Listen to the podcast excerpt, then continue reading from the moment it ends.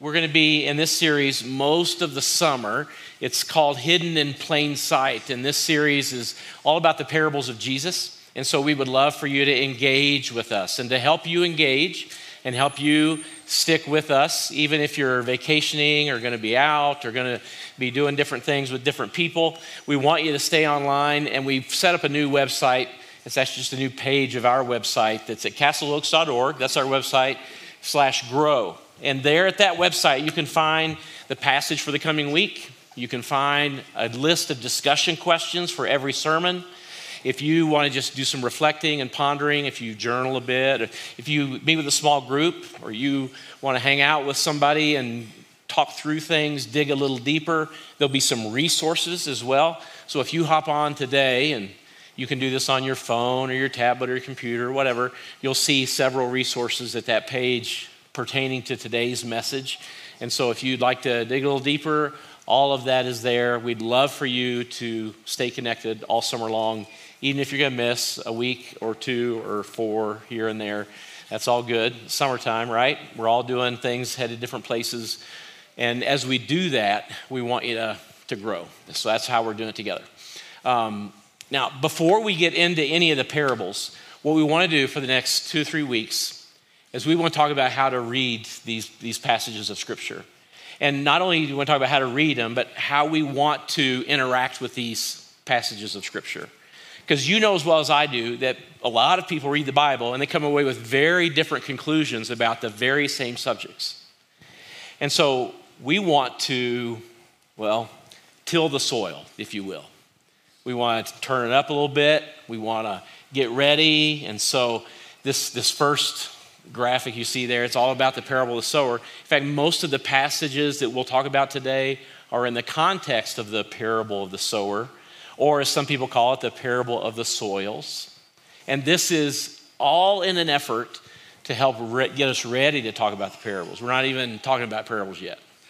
And so, as we do that, this understanding of how to read Scripture is going to apply for all of us, whether we're reading Old Testament or New Testament, Gospels, letters, words of Jesus, other stuff. All of it applies to everything that we'll dig into this summer and beyond. But to help us lay that foundation, we'll spend about three weeks this week, next week, Memorial Day weekend, to help till this soil and, and dig in. So, know, many years ago, when our boys were little, Donna and I, on a Saturday morning, Austin and Carter, our two boys, we got ready for a, a Saturday hike. We were going to head down to Castlewood Canyon, do some hiking, and so we piled into, you know, the, the typical issued minivan that we had at the time because, you know, we had these boys and carting them everywhere, and we piled into the minivan, and we had forgotten as we pulled out of the driveway that we had done one of those cleanup days like you're going to do this week to bring stuff to crops, right? All of our stuff was in the back of this minivan, rattling around, and so on the way down to Castlewood, we pulled into the Safeway parking lot so that we could dump some of the stuff out of the back of our van into one of those donation boxes you see in the, in the parking lots. And so we pulled our van up to it, left it running. Boys hopped out, I hopped out, Donna hopped out, and we began making trips from the back of the van all the way to this donation box, lifted the large lid, started throwing stuff in. And after two or three trips to this donation box, I was behind the van. Donna met me there, and she got close to me and grabbed my arm with a death grip, and she said, Somebody is in that box. And, you know, I, like most all thoughtful husbands, thought, yo, you crazy. You know, this is, that is, that is not true. I don't know what you had for breakfast, but this is not the case. And so I, I said, well, what do you mean somebody's in the box? She said, there's a, there's a body, something, something, something's in that box. And I said, I, I just took stuff. Nobody's in the box. Let's just finish the job. Let's go on the hike. She said, I'm not going up to that box. I said, well, I'll go up. Let me take some stuff. I walked up to the box, opened it up. You know, I, to be fair, I was a little nervous. And uh, I looked in, didn't see anything. I mean, I saw clothes, I saw some shoes. I thought, she, imagined clearly, you know, what isn't the case. And so I threw my stuff in, closed it, went back behind the van and said, There's nobody in the box. Let's just finish dumping the stuff and, and go hiking. She said, I saw it move. And you know, I know what she saw. She saw some things shuffle. We're dumping stuff in. It's not organized, you know, it's not stacked up nicely. And she said, We're not leaving until we figure this out. I thought, Oh my goodness. Okay, so I knew enough to know that we needed a plan to sort this out. And she was not going to be much help behind the van. So I said, Here's what we'll do uh, I'll go up by the box and why don't you and the boys get in the van, since there's a murderer in the box, and, and you drive away. If somebody's in the box, I'm sure they're tired of laying still and hiding from us. They'll, I'm sure it'll become obvious. And so, of course, I know what's going to happen. I know what's not in the box. And she said, That sounds great. Okay, got a plan. So she got in the van. I went up and stood by the box, and she put it in drive and began to pull away, Safeway parking lot, I don't know, maybe 50 yards away from the box.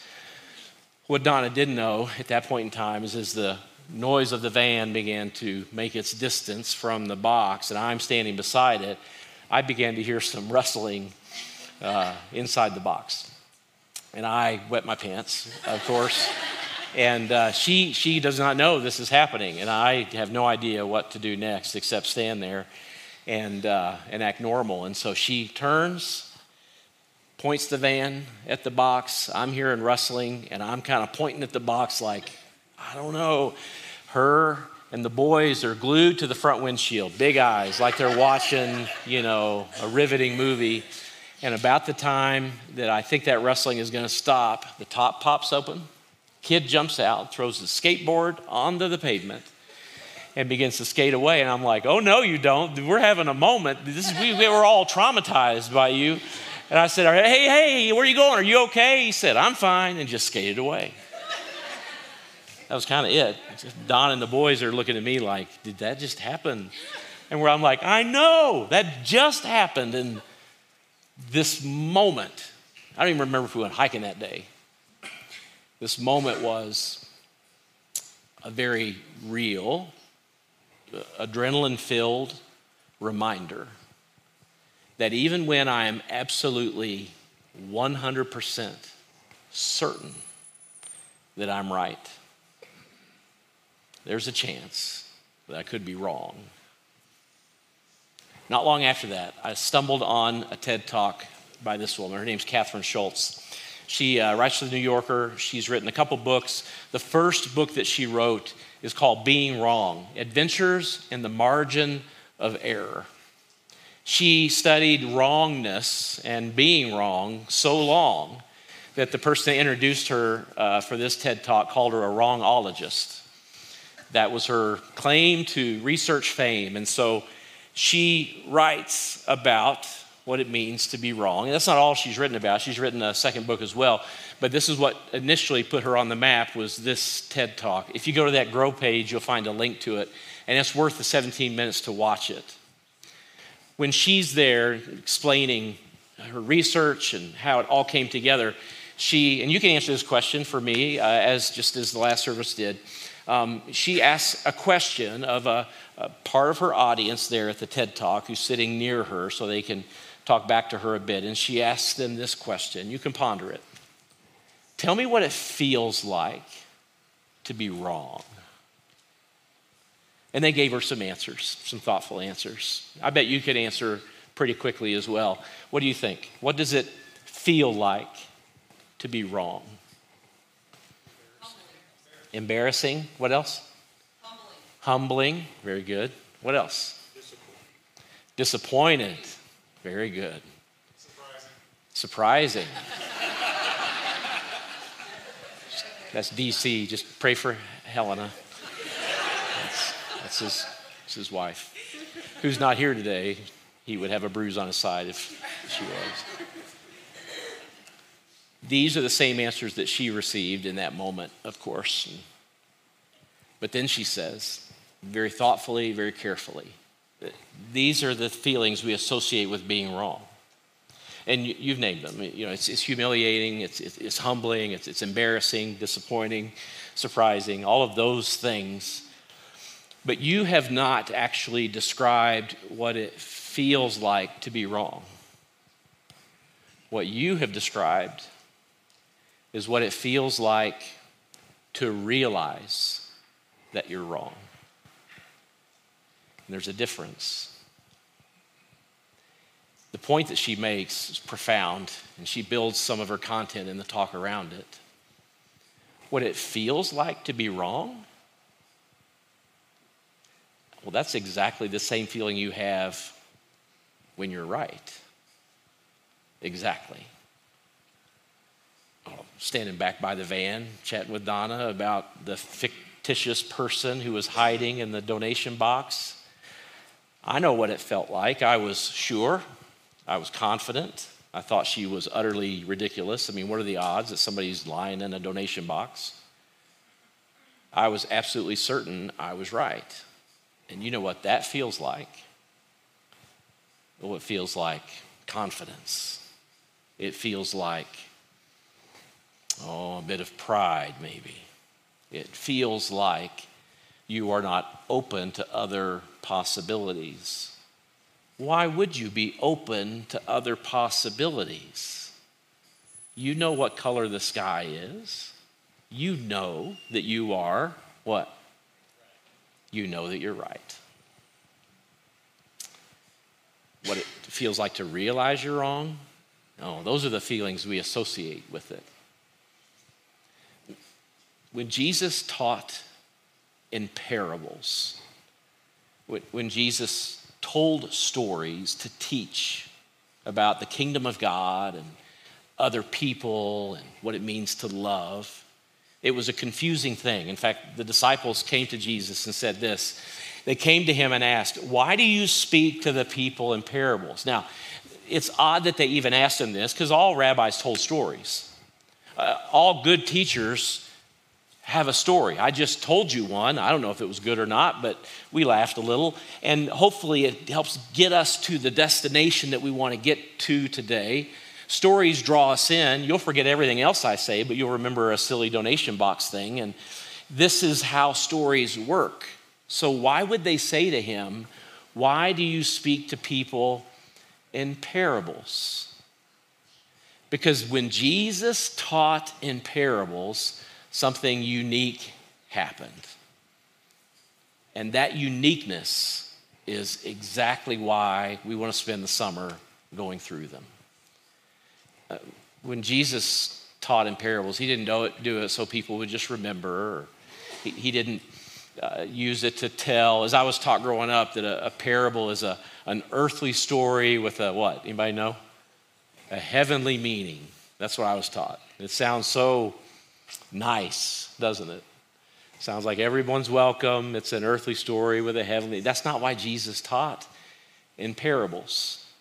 Jesus gives an answer to this question. And all the verses we'll look at today, they, they happen within the context of this parable of the sower uh, or the four soils.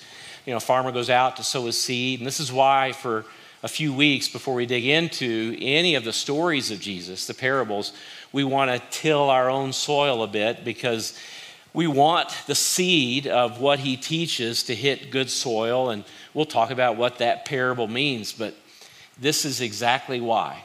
So Jesus tells the story of the sower, and he does so. We have an account of it in Matthew, Mark, and Luke.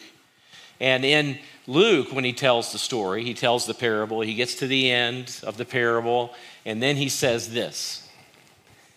When he said this, that's the parable, he called out, maybe a little louder than the story was. In fact, say this with me. Ready? What does he say?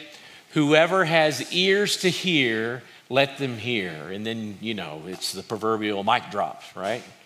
Jesus says, Yep, that was it. And you get this feeling that Jesus is saying, and we know what that means, that not literally, if you had ears, I guess you heard me talk, not that. It's, there's something spiritual here, and we think it means, we think it means, if you're spiritual enough, you'll understand it.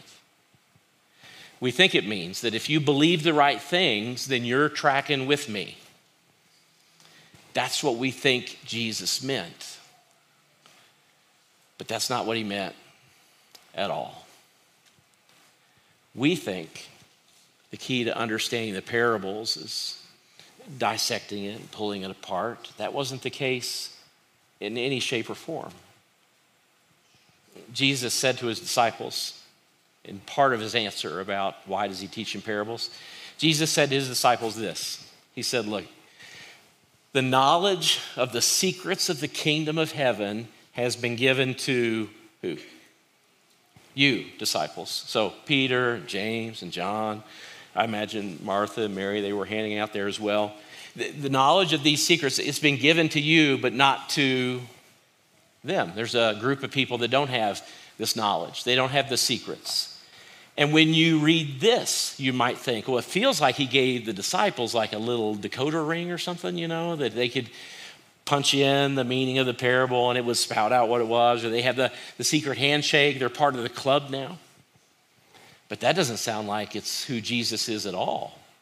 It sounds like he pulled them aside and said, Look, if you want to know me, here's what it looks like, but I'm not going to tell them. I'm going to leave them in the dark. That's what it feels like. But that doesn't sound like Jesus either, does it?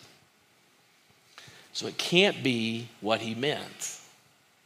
In fact, when you read the account of the parable of the sower in all three of the gospels that have it, it's pretty confusing what Jesus says around it. The parable is pretty straightforward, but what Jesus says around it is a little troubling. I'm surprised that the disciples felt this way, but when they heard the parable of the sower, even though Jesus had just given them the secrets of the kingdom, when they heard the parable of the sower, they pulled Jesus aside and his disciples asked him what the parable meant. It doesn't sound like Jesus gave them the secrets, does it? It doesn't sound like Jesus said, here's, here's how you understand what I'm saying, because they didn't understand what he was saying at all. In fact, in one account, in Mark's account, this is what, this is what it says. Then Jesus said to them, don't you understand this parable? I mean, how then will you understand any parable? In fact, the Gospels have the explanation of the parable of the sower, and I'm not really sure why, except the disciples didn't quite get it. But you probably understood the parable of sower the first time it was told to you, you know, seed and soils and all that. I mean, at one point, different parable, same idea at one point, Peter says, Explain the parable to us. And Jesus says, Are you still so what? Dull. Oh, gosh, I don't know how that would feel. Jesus asked the question. And so, what is it meant by knowledge or the secrets of the knowledge?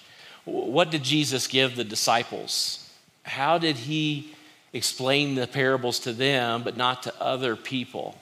Why is there this, this separation between us and them? And if you and I this summer are going to read some of the parables of Jesus and we're going to till our soil a bit and be ready for that seed, what would that even look like? You remember, the disciples said, Look, why do you speak to people in parables? Jesus gave an answer to this question. He answered it very plainly and very straightforwardly. But it's not an answer that you're going to like and it's one that will give you a little bit of confusion until you sit with it and look at it just a bit. Jesus answers by quoting the Old Testament prophet of Isaiah. Isaiah was a prophet before Israel was completely destroyed and sent to exile. God raised up Isaiah and gave him a message to preach. Maybe you know a little bit about Isaiah. You know, he's the prophet that was caught up into the Holy of Holies, got a picture of heaven, and he gets this understanding of the holiness of God, and he feels like he is a person of unclean lips. And then God takes a coal from this holy fire and touches it to his lips and doesn't burn him. It cleans them, makes them pure. It's a foreshadowing of who Jesus is and what he does for us. And then, as a clean man, Isaiah says to God, Well, whatever you need, send me. In fact, he says it this way. Maybe you know the quote Here am I, send me. Missionaries all over the world use Isaiah's call to confirm their own call. And then God says, Go to my people and tell them this. Now, the very next words in Isaiah chapter 6 are the exact words that Jesus quotes in answer to this question Why do you teach in parables? It's not to make a complex truth simple. It's not. It's not so you'll remember the story. It's not so that we could have flannel graph in Sunday school. That's not why. Here's what Jesus says This is why I speak to them in parables. Now, this is not Isaiah, this is, but it's the same idea. He says, Though seeing they do what? Not see. And though hearing they what? Do not hear or understand. In them is fulfilled the prophecy of Isaiah. So, before you read the words of Isaiah, understand this. Jesus is saying, The reason I teach in parables is a part of the prophecies of Isaiah, meaning it was for the people of Israel then, and it's for us today. And it's for you and me today because the parables are there for us to read and to try to understand and wrap our little noggins around. All of these things are connected. And so in them is fulfilled the prophecy of Isaiah. In them is the that's the parable. And he says this You will ever be hearing, but never understanding. You will be ever seeing, but never perceiving. This is why Jesus taught in parables. Not so you could remember it, not to make a complex truth simple. Jesus taught in parables so that he could take the truth that we seek and put it just a little bit out of reach. That ought to trouble you a little bit. It's like he put it on the top shelf it's like he's obscuring what we need to know just a little bit.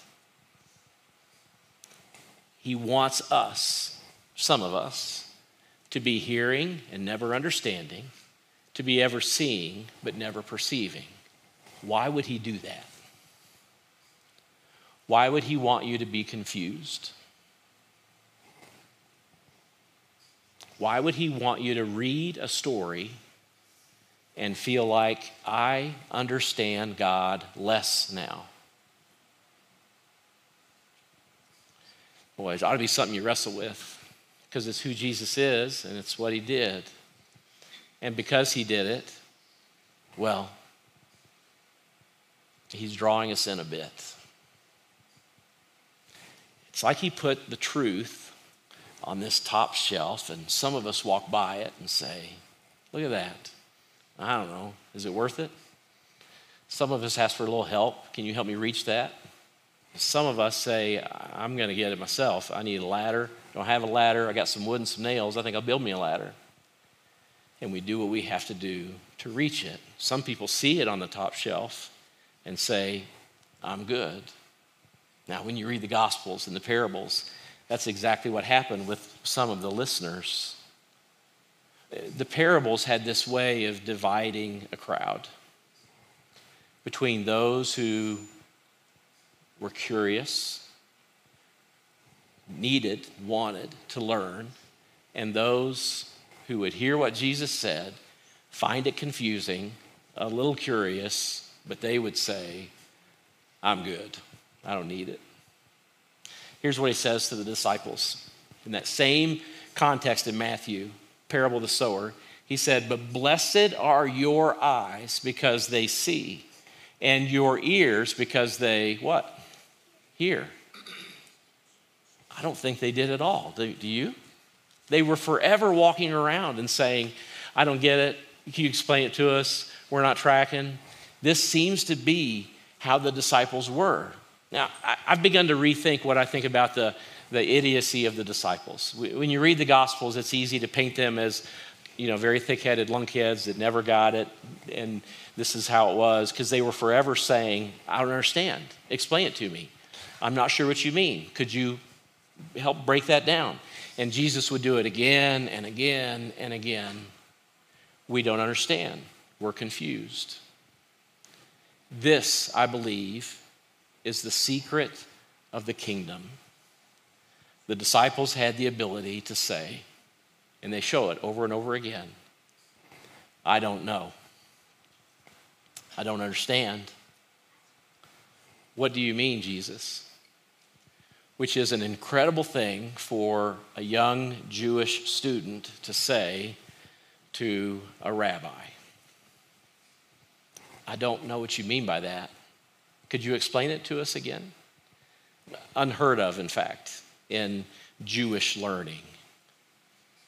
This is who the disciples were. Different than anybody else that walked away, decided the truth on the top shelf isn't worth the effort. The disciples were, when you read the Gospels, you can see it over and over again. They were humble and they were hungry. I know, I know, it's so hard to be wrong. And we described what it feels like to be wrong in very articulate ways and in very quick manner. But the disciples had decided at some point, I don't know what he's saying, and I don't know why he's saying it. In that story, I didn't even follow him. But I want to know because it's him. And I'm humble enough to ask, and I'm hungry enough to stick around for the rest of the story. This is what it means to pursue the truth in the context of a parable, or to even call yourself a follower of Jesus, to be humble and to be hungry. Here's another way of saying it, and this is probably a, a, bit more penetrating but thoughtful as we consider how the scriptures might teach us over the next several weeks. How open are you to the idea that the conviction or belief that you currently hold might be incorrect?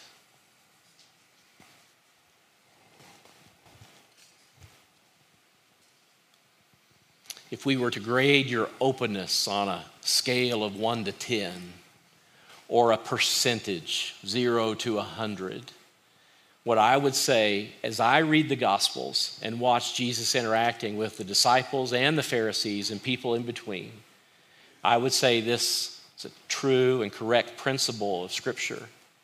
Our openness to this idea is directly proportional to how much we grow spiritually. How open are you to the idea that there's something else to be learned? That there is a, a way to approach Scripture that is the posture of a learner. That when Jesus says, Here's what I want you to do, here's what I want you to do I want you to ask, I want you to seek, I want you to knock. Because Jesus says, if you ask, it will what? it will be given to you. If you seek, you will what? You will find. That's right. If you knock, what happens? The door gets opened. That's right. And so when Jesus tells the story, and it's a bit confusing, the disciples, humble and hungry, stick around long enough to say, Let's try that one more time, Jesus. I don't get it. Help me understand. And so, could it be possible that we're stuck in our walk when it comes to our spiritual growth, our understanding of God, because we've decided that we know what we need to know?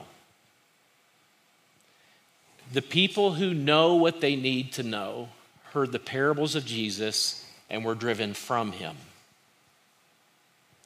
The people who knew what they didn't know heard Jesus talk and were drawn to him.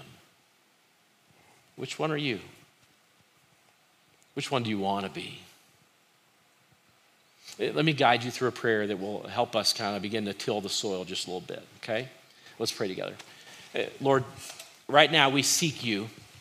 We desire to know you in deeper ways. Um,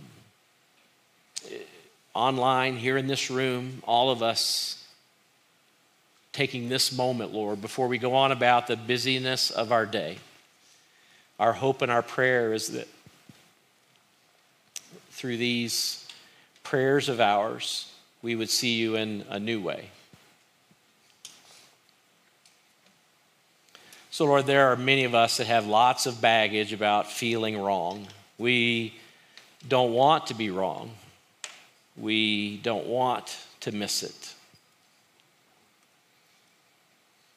And so we've taken the approach, many of us, of not admitting it or being right or maybe uh, digging in, researching enough, doing what we need to do to be sure that we're not wrong.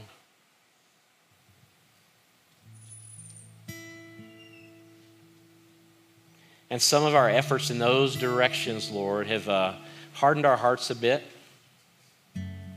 have closed us off to important ideas that deeply taught in Scripture.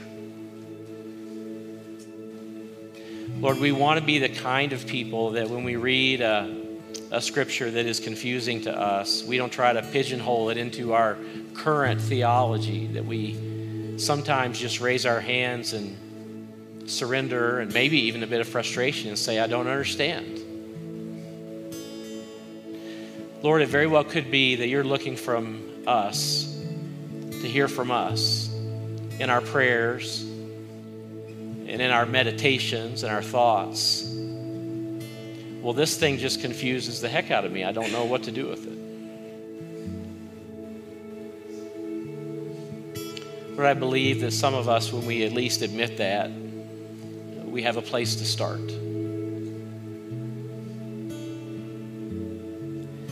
So, Lord, what we're asking for, uh, each of us right now, is that you would show us what it means to be humble and hungry when it comes to you and spiritual truth, relationships, and how love works, and what it means to grow the fruit of the Spirit in our lives. How we can approach other people who disagree with us and hold different opinions. What does it look like to display kindness and love in those circumstances. Where we see a culture that is ripped apart by ideologies and opinions, and we want nothing to do with that. We want deeply to build relationships that, that bridge gaps. And the disciples teach us, Jesus teaches through the parables, that humility is the beginning of that.